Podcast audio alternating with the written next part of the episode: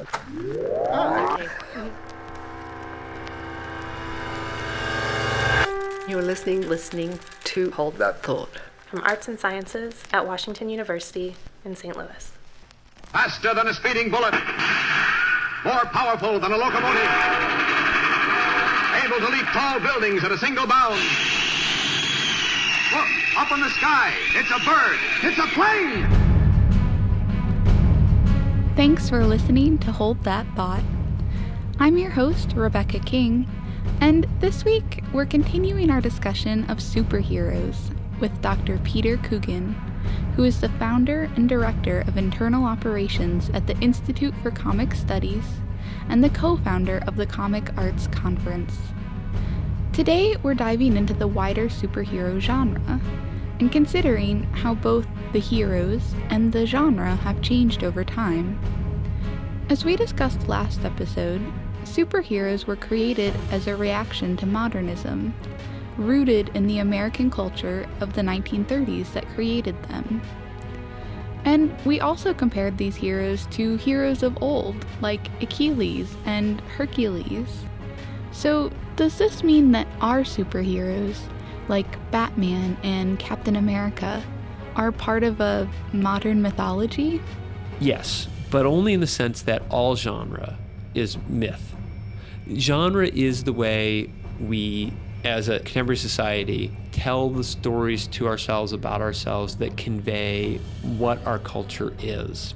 So, all genres, superheroes are no more modern mythology than detective stories. They're no more modern mythology than sports. They're no more modern mythology than romantic comedies. So, how are genres created? And how did superheroes become a genre? The thing about genre is imitation and repetition. So somebody can make a great novel or a great movie or something like that. But if other people in the industry don't pick up on that and imitate it and repeat it, it's not a genre. It's just a one off, maybe it's a great product. Early on in the genre, there was an imitation called Wonder Man. And it's because they made an imitation Superman. And that really was just a knockoff of Superman. But then at DC, the editors came to Bob Kane and said, make us another superhero. And he came up with Batman. And Batman, just like Superman, has mission, powers, and identity, but he's not a knockoff of Superman. The Wonder Man character was a radio reporter, and he had he could fly, and he had super strength. It was a direct Superman knockoff. Batman is in many ways the opposite of Superman, but they're both superheroes. Superman created the superhero figure. Batman created the superhero genre. And as a genre, there are many voices contributing to its shaping and creation. The writers, artists, owners, and even the fans help shape the genre. Consider the public's reaction to Stan Lee when he first created the Fantastic Four and refused to put them in a costume. Stan Lee says, I wouldn't wear a costume, I just wear my ordinary clothing. And I wouldn't have a secret identity. I would want everybody to know who I was. But what's interesting is by the third issue, he says, you know, people wrote in, Fantastic Four is great. We love it. We'll keep buying it. But if you don't put them in costumes, it's over. So that's the thing about genre. Genre is this push and pull between the owners, the creators, and the audience. And they all have this conversation together. And so it changes as as the audience changes, it changes as the creators change, and it changes as ownership changes. So genres are not static creations. The superheroes we have today have evolved greatly since they were first conceived. From the black and white world of the 1940s Superman, who fought Nazis and saved Lois Lane, to Alan Moore's anti hero, Rorschach, in Watchmen, where the line between hero and villain is so blurred, it's hard to distinguish between the two. So, how did we get from one to the other? Well, genre has a cycle. It maps perfectly onto superhero. So it starts out in the experimental stage where they're trying to figure stuff out. And that's the golden. And then comes the classic stage. And that's when both the audience and the creators, they know what it is. And that's the silver age. Basically the golden age goes up to about 1956, silver age 1956 to 1970. Then, you know, with genre, basically the creators propose and the audience disposes. So if the audience doesn't respond, they have to change it. So that's why you get evolution. And basically, what happens with the evolution of the genre is it becomes more complicated. So they go in and start exploring things, they, they make it psychologically complicated. That's what happens in the refinement stage, which is the Bronze Age in the 1970s, is that things got a little more complicated. Captain America quit being Captain America for a while because in response to Watergate, he could no longer respond to constructed authority. Well, that's different from the Captain America of the 1940s, who's anti-Nazi, and the Captain America of the 1950s, who's anti-communist. But that's because you had creators who were in their 20s who were responding to this. Then the Baroque stage comes up. And in the Baroque stage, the stories cease to be about social things. So in the 1940s, you have the Nazis being fought by superheroes because you have democracy versus fascism. It's direct. But in the 1980s, it stops being superhero comic books and starts being comic books about superheroes. So they've explored and worked through things, and in the Baroque stage, it breaks down. This breakdown is not unique to the superhero genre. As Dr. Coogan indicated, all genres go through these growing pains. So this happened in westerns.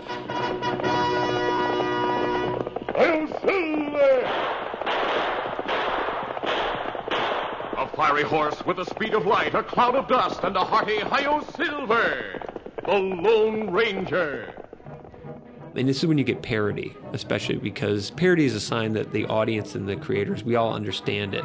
But it, it's also time for it to be ridiculed because it's not real anymore. And so with Westerns, Blazing Saddles broke the way. You couldn't have a, a Western in the 1970s except for the sort of Vietnam Westerns because then they had a social message. But just a straight up Western, you couldn't do that anymore. It had been pointed out as ridiculous. So then, how did the superhero genre break down? What was the superhero genre's weakest point? Well, it was the psychology of the superhero. So in the 1980s, essentially the whole mission convention broke down because superheroes, once you start getting into the psychology of them, they don't make a lot of sense. Who would put on a costume? Well, somebody with real problems, you know? The idea of putting on a costume and going out and doing something, that's not something a healthy person will do. So you get Rorschach is Rorschach is Alan Moore saying to superhero fans, look, the only kind of person who would be driven like this is really damaged and is not a checkbook limousine liberal like Bruce Wayne, but is this really damaged sociopath who doesn't care about you know his hygiene, doesn't care about other people, can't have a normal relationship. And Bruce Wayne would actually be like that. You would not want to date Bruce Wayne.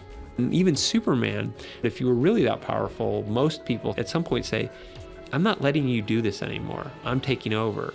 That's the, the classic story of the science fiction Superman. He just takes over and then is hated. So you got people who grew up reading comic books who were so soaked in the medium, Alan Moore grew up reading superhero comic books, that they were able to explore the contradictions and the problems. And the psychology of the superhero is a contradiction and a problem. And that's where the anti hero came from.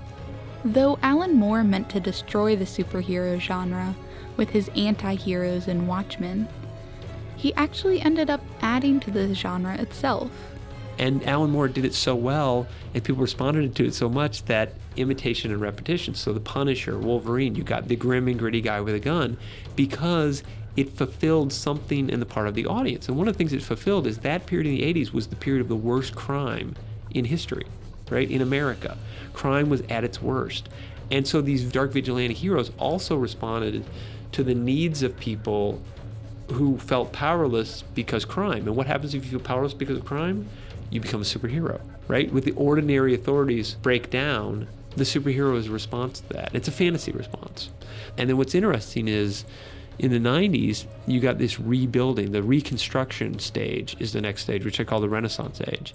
And it's where they rebuild the conventions to make them work again. So creators like Kurt Busiek and Alex Ross. DC had a whole series of event comics, Final Night, where it was essentially just we're going to show how these people can be heroes again. This evolution of characters over the last 70 or so years brings up its own problems. If someone were going to make a Pride and Prejudice movie, for example, they have one source text to consider. it's easy for viewers to judge the fidelity of the product against its source. But for superheroes, it's just not that simple.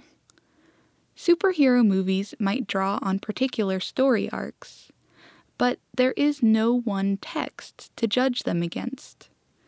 Batman, for instance, has appeared in dozens of comics titles, movies, cartoons, and TV shows, and none of these characters, or iterations, are exactly the same.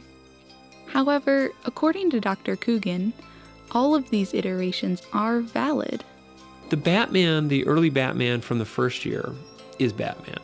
The Batman with Robin is Batman. The science fiction Batman of the 1950s is Batman. The television show with Adam West, that is Batman.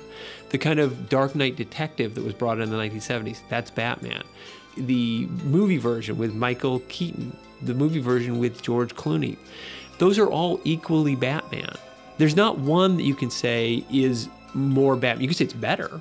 You could absolutely say it's better. You can say it's truer. There's this thing called resonant tropes that develop over time. And these are things that resonate with the characters, resonate with the creators, and resonate with the audiences.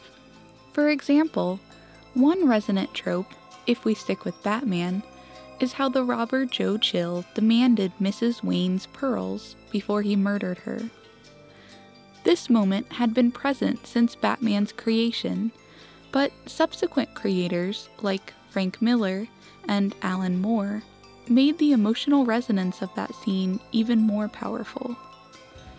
But because superheroes represent something more than themselves, because of their identity and the iconic costume, the person who wears it and the details of their life are malleable. You can put anybody in the suit, and that way it's still the character, even if you change the identity. So Jay Garrick is the Flash in the 1940s, Barry Allen in the 1960s, Wally West in the 1980s, Bart Allen takes on the Flash. But then you go back to Barry Allen because, oh, he was dead, but he comes back alive. You know, Green Lantern was originally Alan Scott. But then they brought in Green Lantern in the 60s with this intergalactic police force. But then on the Justice League cartoon, John Stewart, the Black Green Lantern. But it all is Green Lantern. You can have a Clark Kent who doesn't grow up to be Superman. You can have a Superman who was never Superboy. You can have a Superman who's not born on Krypton. You can have a Superman who's not any of these people.